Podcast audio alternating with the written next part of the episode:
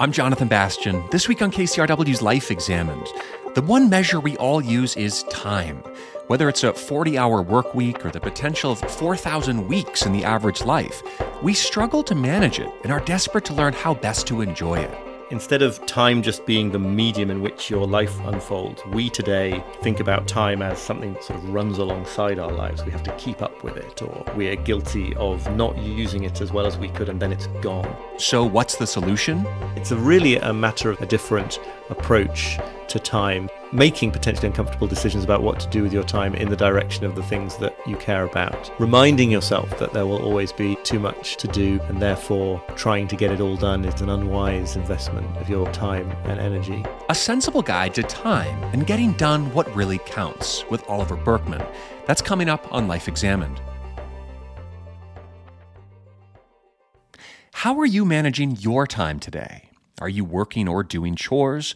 Perhaps looking forward to seeing friends, working out, or just curling up on the couch to watch something or listen to a podcast. Time is arguably our most valuable commodity. We feel guilty if we don't use it wisely, and yet struggle to recognize its best use. Historically, the seasons, sun and moon, measured our use of time. Clocks and timekeeping changed all that, ushering in the era of the modern 40 hour work week. And while today the idea of doing nothing feels luxurious, most of us are caught up in that busy, crazy lifestyle in which we're both overscheduled and overworked. Let's face it, time is the one thing we'd all like more of. In his book, 4,000 Weeks Time Management for Mortals, author Oliver Burkeman ponders our relationship with time and how to make the most of this valuable resource. And depressing as it may sound, Burkeman says we don't actually have that much of it, on average, about 4,000 weeks in an entire life. Oliver Burkeman, welcome to Life Examined. Great to have you. Oh, my pleasure. Glad to be here. You know, one of the things that I, I, I certainly felt, and I know a lot of people have too, is just how stark four thousand weeks really is. Just that this how how diminutive and small and depressing it is. Did did, did like I've got to be two thousand weeks through my life already at this point. Did that number also kind of grab your attention? It sounded like it did in the book. Yes, it totally did. I mean, I think there's something. Um, it's not my goal, obviously, to uh, only alarm and depress uh-huh. readers. That's not a, that's not a commercially wise strategy, maybe for a book. But um, but I think it is so sort of arresting at the beginning, just because you know you could express the average human lifespan in days, and then you would have a very large number. Um, and so it doesn't seem to matter that it's quite easy to sort of lose a day and not know where the day went. Yeah. You could express it in years. You don't get very many, but they feel quite substantial. I think the strange thing about weeks to me is they they don't feel very substantial and you also don't get very many mm. of them. So mm. it's sort of the worst of both worlds. That's right. And they, they do though kind of provide a, a format to our life though, don't they? They're they're kind of how we how we navigate uh, a sense of time, I think, in the modern day. Yeah, absolutely. They're sort of really deeply um, uh, conditioned into our minds. Even though I think it's it's right to say that they're the um, they're the only sort of major unit of time that doesn't really have any relationship to um, you know the movement of the planet or the, the the seasons or anything else like that. It's just a it's just a human human invention. Right. So, I mean, talk to me a little bit about the, the background to this book and particularly this idea of time management, which on one level I feel is almost very corporatized, the way we use that phrase now, or, you know, how we're trying to live in this era of constant efficiencies. So, so kind of go, go back a little bit when you were formulating some of these ideas. Why, why the idea of management of time being so important? Yeah, I mean, there's one layer to this, which is the kind of why was I so uh, compelled by this, which is a kind of a question for me and my therapist, but you can play that role if you want to. we can talk about it. I think it's also just generally. Um, I, I liked the the idea of taking this kind of seemingly very narrow notion, but when you stop and think about it, like why is it narrow? Like eh, life is a question of time management in mm. in some sense, um, and yet, yes, the, this genre uh, in general tends to be taken to be a very sort of narrow thing, very fixated on efficiency, totally focused on work, and kind of shunned by people who think of themselves as a bit more sophisticated or something. But like, what what is more important than than managing or at least apportioning our time, the time that we get in in a in a meaningful way. Mm. And and the good news is that I actually am a therapist. So why don't we sit on the couch yeah. together and yes. you know, and and you can tell me what was happening and then pay me later. No, but but I am I am actually curious. Like what personally you must have been you must have been uh, affected by this.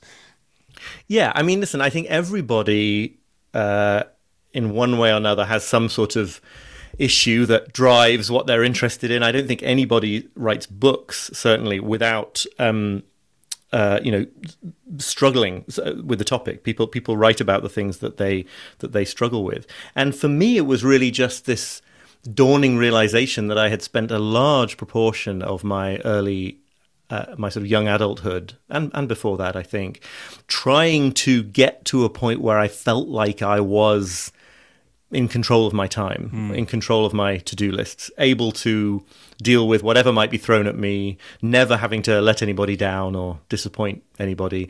And yeah, all sorts of reasons why one might have that. Uh, th- that motivation, I think it's a pretty widespread one.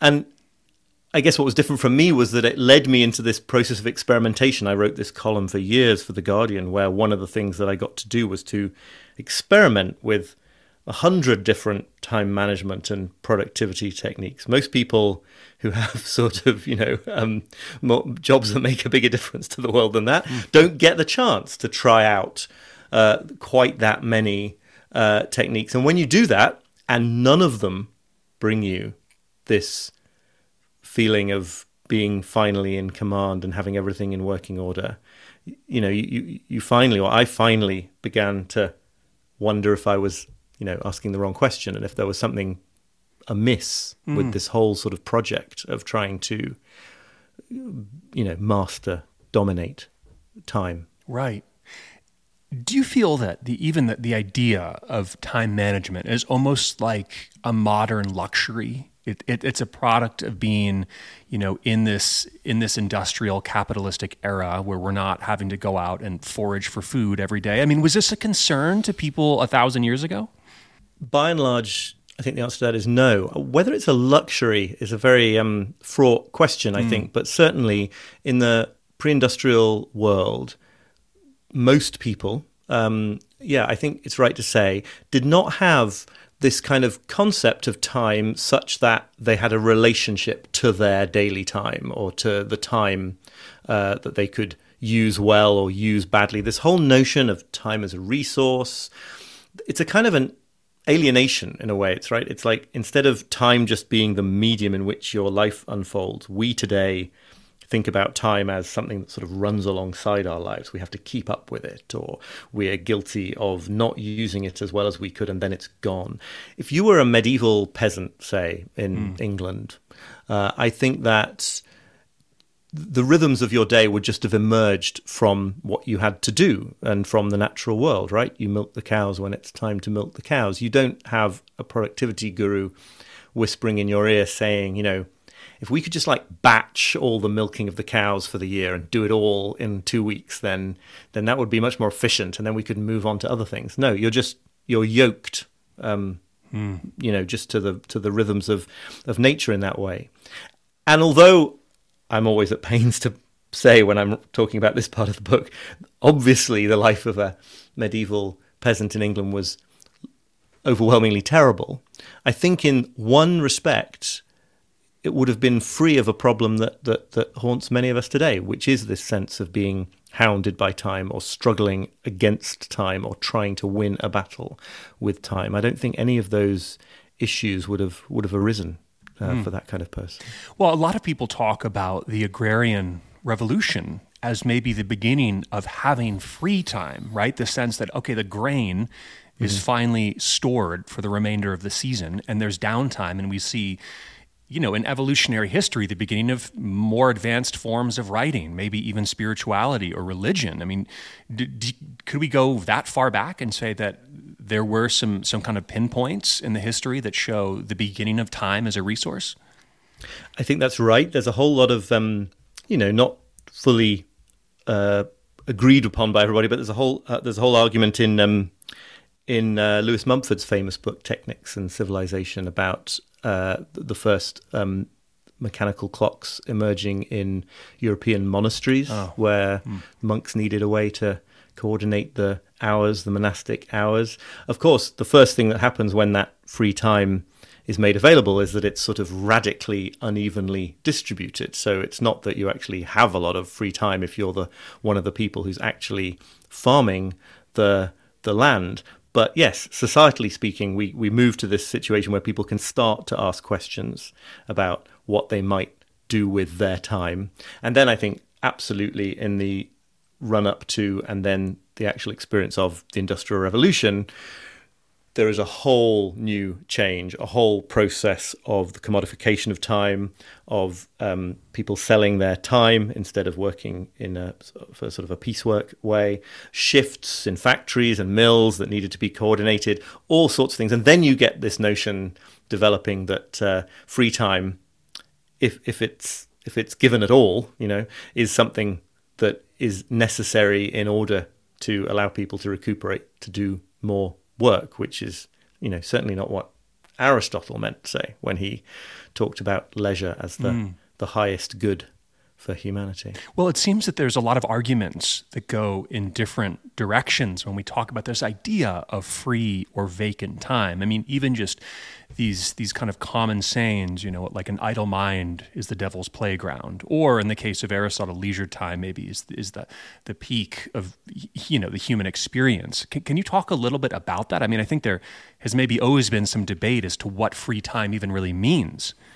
Yeah, absolutely right. And you get you, you get as you say the idea that that at least for the people in a stratified society who are fortunate enough to be granted it that that leisure is kind of the highest goal because it's the it's the only thing Aristotle argued that we do for itself. All the other virtues military honor and excellence in politics even if they're really great they're really great for something leisure is for itself now he did think that leisure was um, you know, doing philosophy all day, and it was uh, a radically constrained slice of society who was uh, who was in a position or allowed to do it. But but that's a kind of important idea because if you contrast that then with yes, all these moralized ideas that emerge later on about how uh, it's dangerous to allow the working classes to have leisure time because what might they do with it? And then there's a sort of pushback against that, which leads to the development of the weekend and the, the limited working day,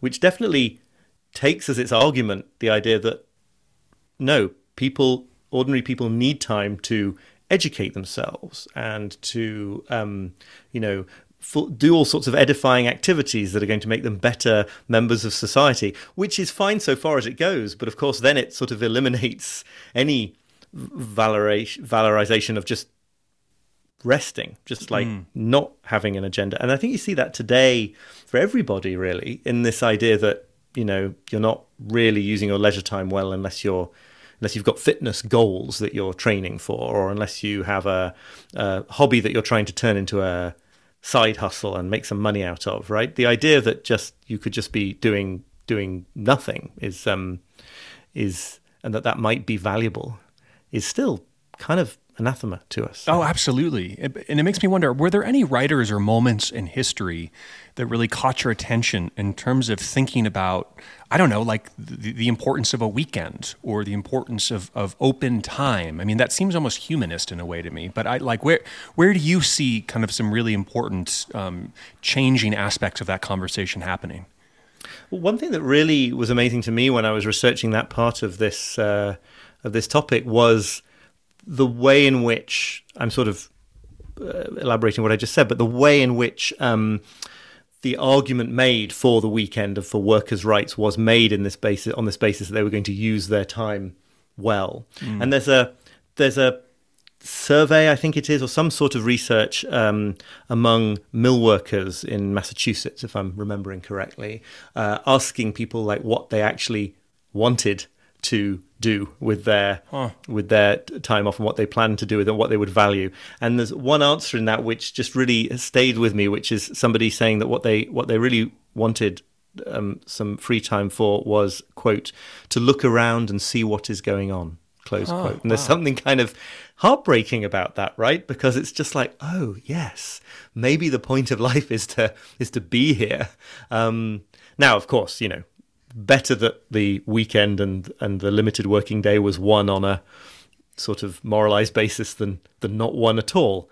But I think we do really forget that there is some some value in in just being. There's a lovely um, line from Simone de Beauvoir. I won't be able to quote it verbatim, but where she says that if the meaning and the value of an old man drinking wine in the sun or something like that has no value, if your society can't find a way to value that, then everything we're doing here is is for nothing you know? Yeah yeah. No I, I, I appreciate that. One of my favorite lines comes from the american zen teacher alan watts who would always write that the meaning of life is to just be alive right? So mm. simply like the ability to experience to be open to the world. And in a sense i i felt that quote from the mill worker kind of being expressed in that idea of alan watts that I think at this point we we think that to to be fully awake is to have time to notice or to think or to reflect, right?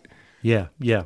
No, absolutely. And it's a very as the connection to Alan Watts makes clear, it's a very deeply sort of spiritual idea. The fact that um, it wouldn't have been thought of that way probably by the by the mill worker from Massachusetts quoted there doesn't change the fact that it's in some sense the sort of highest goal of um, of many religious and and wisdom traditions to to actually have the presence of mind or the discipline or whatever it is to to be able to just rest in life as it is rather than always be looking towards future fulfillment. Yeah.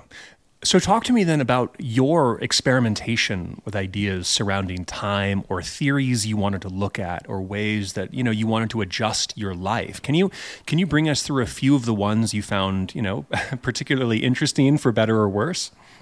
So, I tried all sorts of uh, productivity and time management techniques. I guess I never really fully believed in things like the seven habits of highly effective people, but I definitely experimented with things like the, the Pomodoro technique, which is a pretty popular uh, approach to work that involves dividing your day into 25 minute chunks interspersed with five minute breaks. Um, there's a book called Getting Things Done by a writer called David Allen, which really made a very big difference to the conversation about productivity at the beginning of the 21st century, which is all about uh, keeping sort of exhaustive accounts of everything that is in your head on paper mm. or in a digital system so that your mind is freed up to, to, to work on, on things instead of keep track of them. You know, many, many others. But what I see in hindsight, I was doing, and I think a lot of people come to these techniques with this sort of secret ulterior motivation, was, you know, I was I was expecting these to to get me to a place where I didn't have to suffer from the consequences of being a finite human, basically, right? Where I could, where I could do absolutely everything that anyone demanded, where there was no limit to the number of, you know, articles my editor might want from me. I was working in a newspaper at the time, or emails I could receive, or obligations I felt from family or friends. I could just, I would have the system to let them all be done uh, and never have to fail at any of them. And, you know, if you read in detail some of these productivity gurus' words, the best ones anyway, including uh, the ones I've mentioned, they don't make that claim. They don't say mm-hmm. you can do everything. They say sometimes the exact opposite, right? This is about staying calm and with some peace of mind in a situation where you obviously can't do everything. But I think that is the really hard thing for certainly a certain kind of personality to accept, right? That there will always be too much to do, that you can't use efficiency to solve that problem because we live in a world of infinite inputs, basically, of, of stuff that we could do. And so if you get better at moving through that supply faster, you don't get to the end of it because mm. it's infinite. Um, and that in the end, you really do just have to confront the fact that you can only choose some of the things that matter, and you won't be able to do all of the things that matter or that feel like they matter. And that's painful. And I think the sort of worst productivity and time management self help advice basically just enables us in our efforts to avoid that, right? It comes, it sort of holds out these promises of, uh, well, with this system, you won't ever have to face the fact that, in fact, you know, it's either the career that burns with a passion inside you, or it's pleasing your parents. You know, mm. it's it's either uh, nurturing three or four really important friendships and being willing to not nurture a whole lot of other much less important ones, or it's just spreading yourself too thinly over them. Right? You have to make these choices. Uh, and there's no way around it. Yeah. And I want to come back to, I think, some of these really bigger philosophical questions. But just out of pure curiosity, uh, were there any personal stories or anecdotes you would share about one of these techniques that you tried to just play around with a little bit? One of the things that I definitely found myself doing was trying to sort of very tightly schedule my day right? Yeah. so i would i would follow this advice to give every minute or every hour a, a job. I would have these kind of uh, very dense kind of schemes drawn up in my in my calendar, and I would discover, you know, firstly, this horrifying truth that everything takes longer than you expect it to take, and, and something yeah. called Hofstadter's law, named after the computer scientist philosopher Douglas Hofstadter, which says that everything takes longer than you expect it to take even when you take into account the fact that everything takes That's longer funny. than you expect it to take. So like yeah. there's no escape from from that. As somebody remodeling second, a house, let me just tell you that is very true. I have never done anything at the time it was supposed to take or the amount of money it was supposed to take. Sorry. You can, you, no, no, it's exactly absolutely. I can, I can I can yes. well imagine. And and and I would always find that one of two things happened, which was like either my system for the day didn't work and I would feel overwhelmed. I would feel like I was a failure because I'd set up this definition of success that was effectively a, a high wire act, right? A tightrope walk. You had to get everything had to go right, yeah. otherwise I was failure. I was on the back foot. And then sometimes it just would work, and I would stick to it, mm. and then I would feel oppressed by this this sort of time jail that I had imposed on my life, and and that was really illuminating to me because it made me realize that we really rebel against you know people telling us what to do with our time, even when the person telling us is ourselves. Um, you know, even when the taskmaster is your internal voice, um, it's it's a bad way to to get things done, and certainly a bad way to enjoy life because you're constantly screaming at yourself to do more, and then um, you know you you you hate that guy who keeps screaming at you to do more, so you so you refuse. mm. Well, to me, this argument though could split into two different directions, and I'm curious how you'd make sense of it. On one hand, I can imagine that building in these you know kind of intricate calendar systems and to-do lists and the fragmentation of time into productivity could have two results. One is that you do get more stuff done. And then as a result, instead of just stopping, you just keep going because there's always a million more things to do, right? Or mm-hmm. the idea being that, okay, you got four things done and now you're opening up time for something you love or care about, right? Like mm-hmm. it seems to me that the second option would be the one that we're trying to get to more than the first, but maybe the first is where most of us just end up. Right. Well, I think part of that this this relates to this idea that I call I think other people call too, right? Clearing the decks. The idea that what you're going to do is get some things out of the way so that you can focus on some really important things. And it doesn't happen because the decks are never clear, mm. because, um, you know, work expands to fill the time available for its completion, as Parkinson's law uh, reminds us. And I think, you know, what this is making me think of to sort of jump into a slightly more religious or philosophical mode is is what's so extraordinary about religions with religious traditions with a with a Sabbath, right? This idea that mm. um, on the on a given day of the week, you stop regardless of whether those um, those all those tasks are done in order to spend time on the thing that in those traditions is the most meaningful thing. You don't try to free up time for that you just take the time for that. Mm. And what you have to learn to do, it's much easier with a socially uh, reinforced tradition like a Sabbath, of course. But what you have to learn to do is not get rid of your anxiety about all the things that haven't been done by getting them done. You have to learn to tolerate your anxiety so that you can leave those things aside for a while and focus on something that you that you really want to do. Um, so I, I think there's something kind of important there, which is that the way I like to express it anyway is like you you can't get to sanity and peace of mind with respect to time.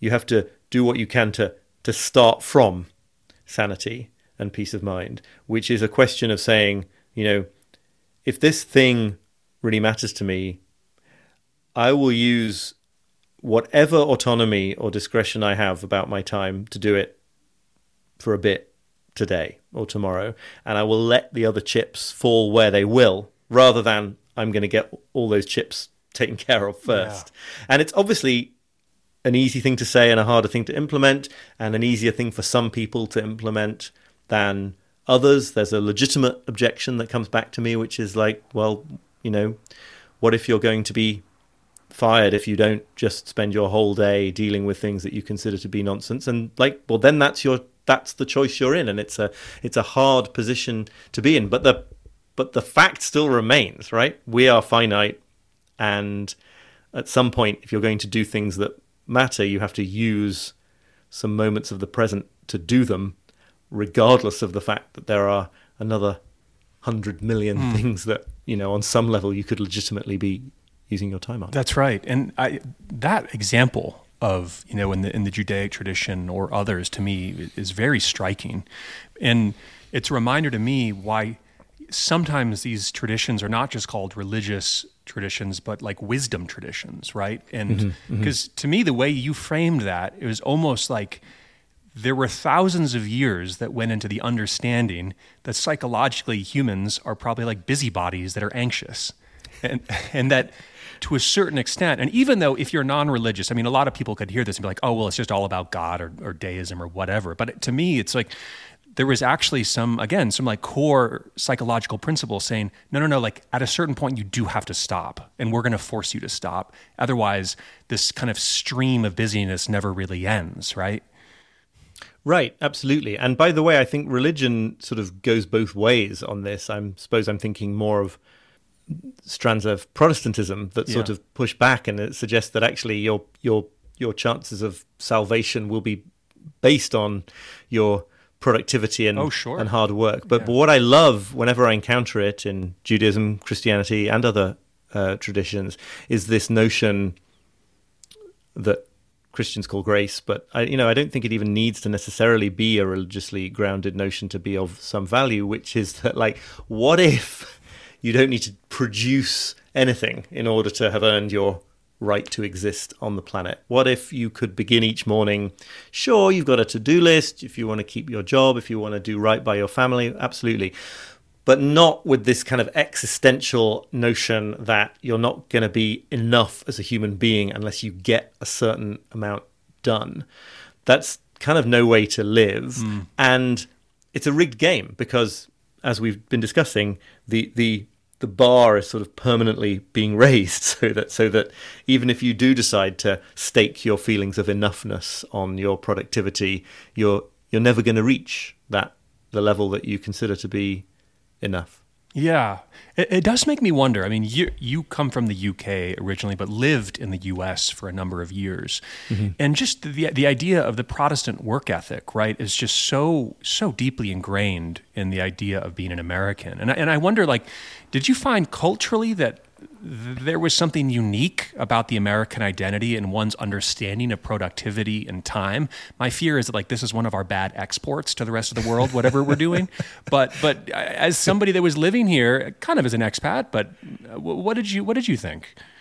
It's really interesting, and you you rightly suggest. I think that this is a kind of an American export, and the place that American ideas get exported first is the is the UK. So I'm not sure I have all that much mm. uh, sort of distance on this. Um, there are definitely nuances. Um, I think uh, um, Americans, or many Americans, in many parts of America, people do sort of live with this notion that they are just a certain amount of hard work away from, uh, you know, a, a, level of wealth and a level of uh, freedom and success that makes it that, that is going to be the meaning of their lives and that, and that motivates them to to keep on working. I, I know that there are many people for whom it feels hopeless, but I think that having at least some people for whom it feels like it's just over the next uh, horizon uh, is is probably sort of very ideologically powerful in a society, right? To keep Yes. that to keep that notion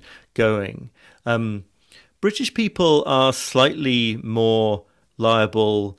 I'm going to half quote Joseph O'Neill's novel Netherland here, where he makes this contrast. But uh, British people are slightly more liable to sort of conclude at age 30 or 40 that their life is sort of it's kind of over now it's just a sort of glide path to retirement or something and and um, you know there are benefits to that but there's also a kind of uh, to the extent that it's true which obviously it's only a broad brush idea but there's a kind of a a, a lack of ambition in it sometimes. So I've sort of straddled this because I think I am quite an ambitious person. I do want to accomplish certain things with my life.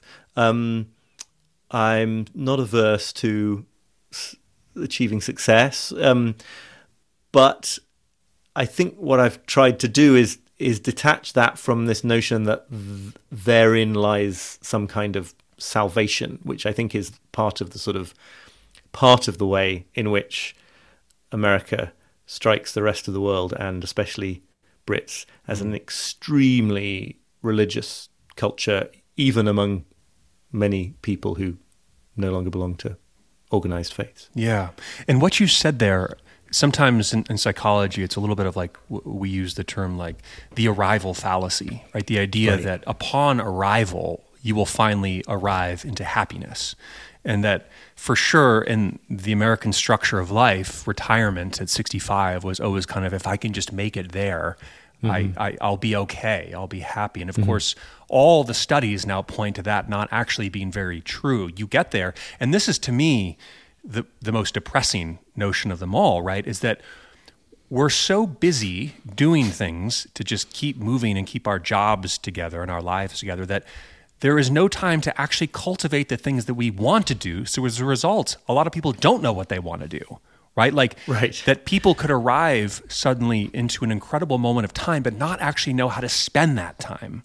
And that's kind of, I think, a lot of what you hear about in retirement is like people get there and like, oh, wait, sitting on the beach is mm-hmm. not fulfilling me. You know what I mean? And I, I- I wonder how you would make sense of that, right? This idea that that we're trying to get somewhere, but we don't know actually where that place is or what we'll do when we get there itself. I think that's really, really well observed. I mean, the, the, the part of my writing that it makes me think about is that um, what you do when you spend your life in this instrumentalist mindset, this idea of getting there, is rather than actually getting somewhere, although you may also do that, what you mainly do is you just reinforce the notion that the meaning of life is to be spent in getting somewhere other than than here. You reinforce the notion that the meaning is in the future. There's a quote that I um, that I use actually from from Alan Watts um, about how you know you go to kindergarten to get ready for elementary school, and elementary school to get ready for high school, and high school to get ready for college, and college to get ready for the world of work, and and so on and so on. And we get into this this way of being that is so much more powerful than any individual bit of content that it has, right? So so that even if you do get the thing that you currently think now is going to be the the moment of arrival, then you just nominate some some other thing to um, be the, the moment of, of arrival, um, and it's always off in the future. And I think that part of the appeal of that, see what you think about this, but I think that part of the appeal of that is that if the if if the moment of fulfillment is always in the future, safely off in the future, there's a kind of avoidance of confronting the truth of our finite nature uh, and of death, right? Because well, it's always somewhere um, in the future. It's like your life is projected infinitely forward into the future, and as soon as you realize and take stock of the fact that it that it isn't, that at some point it stops. Well, it sort of follows from that that that you're going to have to f- at least at some point start finding meaning in life uh, in the present. Uh, so I think it's there's a kind of a well, actually, John Maynard Keynes called it like a, a, a spurious immortality, right? There's a there's a way of feeling like you'll go on forever because actually you're always postponing uh, the moment of truth. My guest this hour is Oliver Burkeman, and we're discussing his book, 4,000 Weeks Time Management for Mortals. We'll be back after this break. Introducing the KCRW donation car, designed to be recycled. This first of its kind vehicle will save you time, space, and hassle by disappearing. Enjoy the luxury and comfort of turning your underused car into a donation worth hundreds, even thousands of dollars. The KCRW donation car, already in your garage, driveway, or on cinder blocks outside your house. Act now at kcrw.com/cars. I'm Jonathan Bastian, back with Life Examined on KCRW. In the first half of the conversation, we heard author Oliver Burkeman reflect philosophically on attitudes towards time throughout history. As we rejoin the conversation, Burkeman shares his thoughts and tips on time management and whether greater time efficiency is actually the wisest path. Let's dive back in.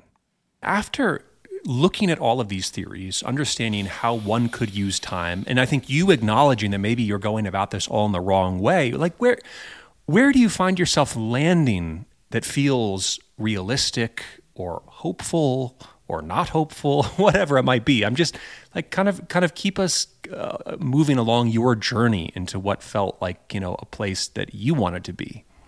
I mean, the first thing to to say about that is that I think a big a big change for me was sort of accepting that this is a constant work in progress, right? Giving mm. up the notion that there is one way of organizing life or relating to time that is going to feel like okay now it's the only one I I need for the rest of my for the rest of my life.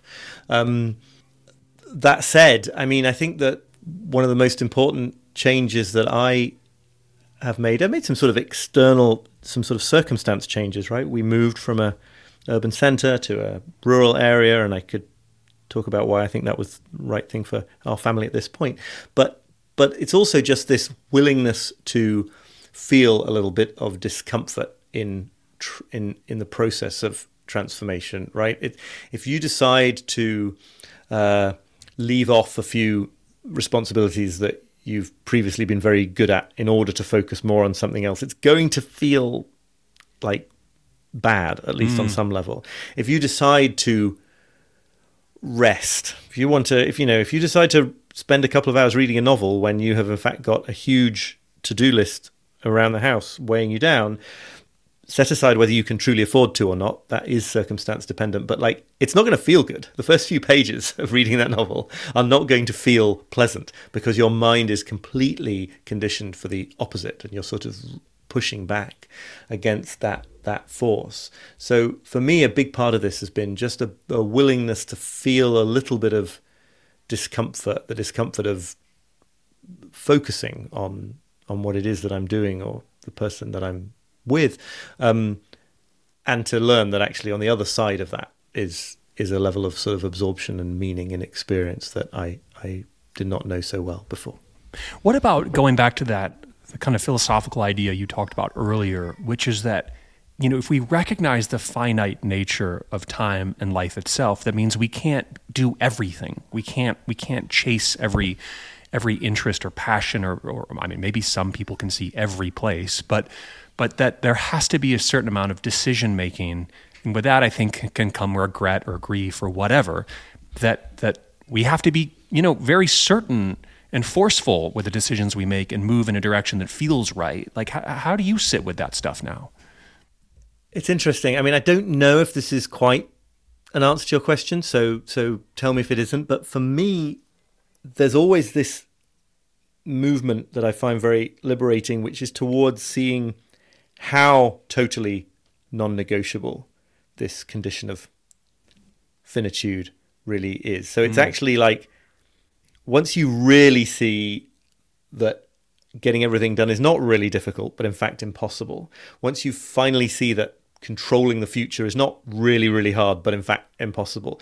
Once you sort of crash to the ground in that respect, that's when the energy and the focus and the and the happiness really can sort of emerge because that's when you you really um, find the, the the sort of ability to pour your time and attention into a few things that count because you're no longer deluded really into thinking that there's another way, that there's a way of working so hard and finding so much self discipline that you can get on top of it all. So it's a kind of disillusionment, really, but of a very positive variety. That that to me is is what's important here. And you mentioned um, Zen briefly earlier in the conversation. I find that this is something that is incredibly well expressed again and again by by Zen writers that our problem is thinking there's some kind of solution oh. to the human situation. Uh-huh. Uh, and when you can let go of that, the human situation itself, most of the time, is is not so terrible after all. Hmm.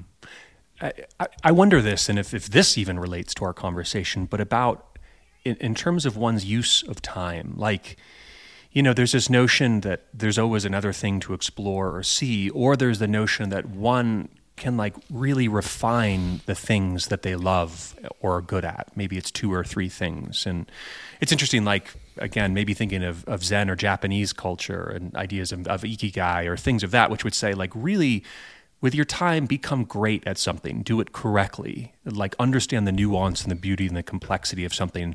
And I kind of wish that was me, but I, I'm a total generalist with my head spinning in a thousand directions. But like for you, what do you think about those arguments, knowing that that time is so finite and the way that we get to spend it in the ways that we love? Um, well, I, I don't think. Th- I mean, that's it's deeply true and wise, but I don't think it follows to me that you have to sort of focus very much on on one set of things or one activity or craft. I certainly think of myself as a generalist. I suppose I'm a non-generalist only in the sense that writing is the the the one thing that I feel like I, I really do. But I I'm not very narrow in my in my writing about and what I write about. And to me, it's like it's it's the question of entering into the single moment that you're in, right? And that mm. could be that can actually be not only a a life of many different things, but it could be quite a busy life. It could be quite a fast moving life. I don't think that the association of Eastern spirituality with passivity is necessarily fair at all. I think you can, it's at least theoretically possible to be working a very, very fast paced, extremely, quote, busy in some sense life and to do it in a way that is not rushed, that is not scattered, that is not failing to value the present moment because it is fixated only on the future ones. Mm. Well, for all of us that you know feel like we are in the, the, you know the throes of American capitalism and and and how that seems to direct our sense of time. I mean, what you know what what would you say in terms of of the pressure of of filling days with too much stuff or this idea of bucket listing where we have to get through the 20 things we've always loved to do or we failed at that.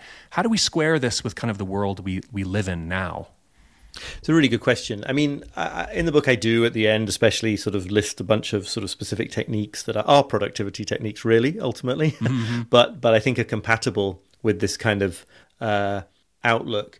Um, I think that the really important thing is that yes, I, I, wanted to when I was writing this book, I wanted to be very clear that I wasn't suggesting that um, you could just sort of ignore the circumstances in which we live and the economic system in which we live.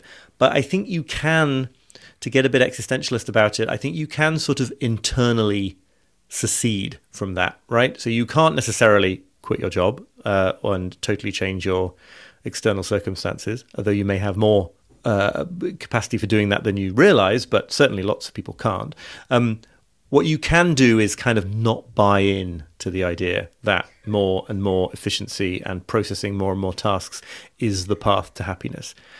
Maybe you still have to answer a frankly absurd number of emails uh, in the day in order to keep your boss on side. Maybe you do still have to find ways to fit more and more in.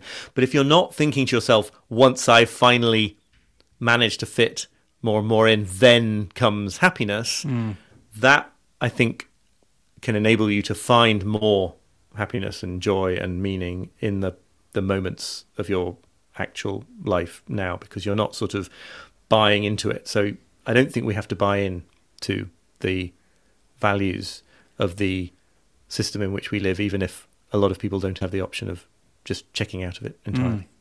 You also, I think, talked about something. Don't don't you have something like a, a completed list, not a to do list? I mean, just there's a few simple, really interesting things that you've written about. Yeah, this is one of the techniques that I write about. Actually, just this idea of a done list. I think it's so um, it's weirdly helpful to you know not only focus on all the things that you have yet to do, but to take a moment uh, to record the things that you that you do do, just so that you can sort of begin to change that default setting from, you know, waking up in the morning and thinking, unless I do a hundred things, I'm not a worthy person, to seeing like, oh well, actually, I've I've done all these things that would not have got done if I'd just stayed in bed today. So um, it's very easy to forget about the things that you've done once they're done, and to focus only on all the things left to do. But there's an infinite number of things left to do. So I think it's really useful to start focusing on uh, some of the ones you've done as well. And that, yeah, just keep a list that you add to as you complete things through the day. See what happens. Any other small ones as we kind of begin to wrap up here? Just little little things that you have found helpful that you are still instituting. One thing that I've found very useful in one form or another is to pursue what I call a fixed volume approach to work. Mm. Um, I'm riffing slightly on Cal Newport's idea of a fixed schedule approach to work.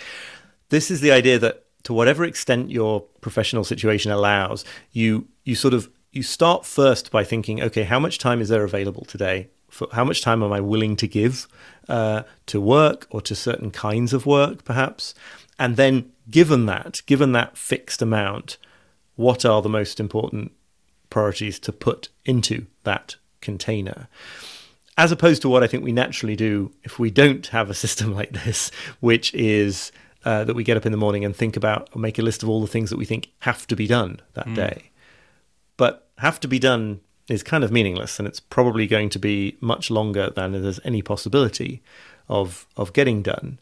If you can create those kind of hard edges in any way at all, uh, then you know one popular one is you know if you can if you can fix a time when you when you leave the office and not everyone can but if you can then everything else sort of um, adjusts uh, to to um, comply with that with that boundary and you'll find yourself more naturally um, making the tough decisions that in some sense you were going to make anyway right because mm. you were not going to do an infinite amount with your day but making them consciously rather than uh, having them having them made for you. I've always noticed this with vacations, like you, know, negotiating with a partner or work.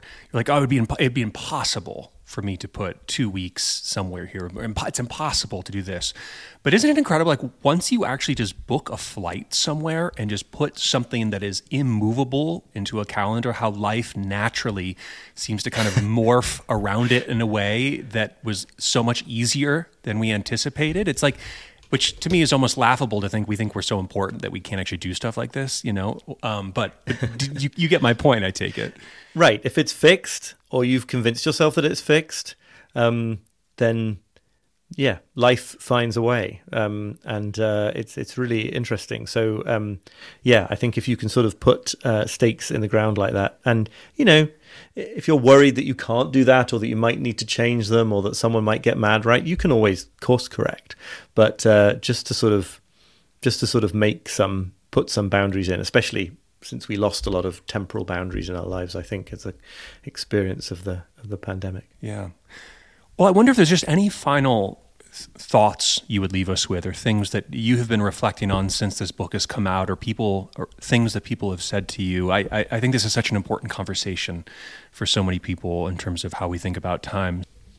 I suppose one thing that comes back again and again is that those who have found the insights in this book to be useful sometimes get worried about, like, you know, how do I make them stick? How do I always relate in this more peaceful, saner way to time uh, without ever having to, you know, replenish it. And, and my answer is always, it beats me if I know, uh-huh. because this is this is kind of deep stuff and it is and we are extremely deeply wired to do the the opposite and it's a really a matter of sort of embodying a different approach to time so i think it is really just a question of over and over again choosing uh, potentially uncomfortable making potentially uncomfortable decisions about what to do with your time in the direction of the things that you care about.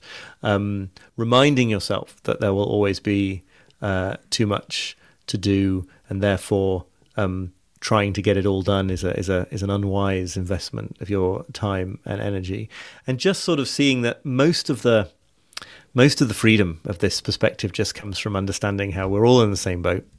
There's no way out of the human condition.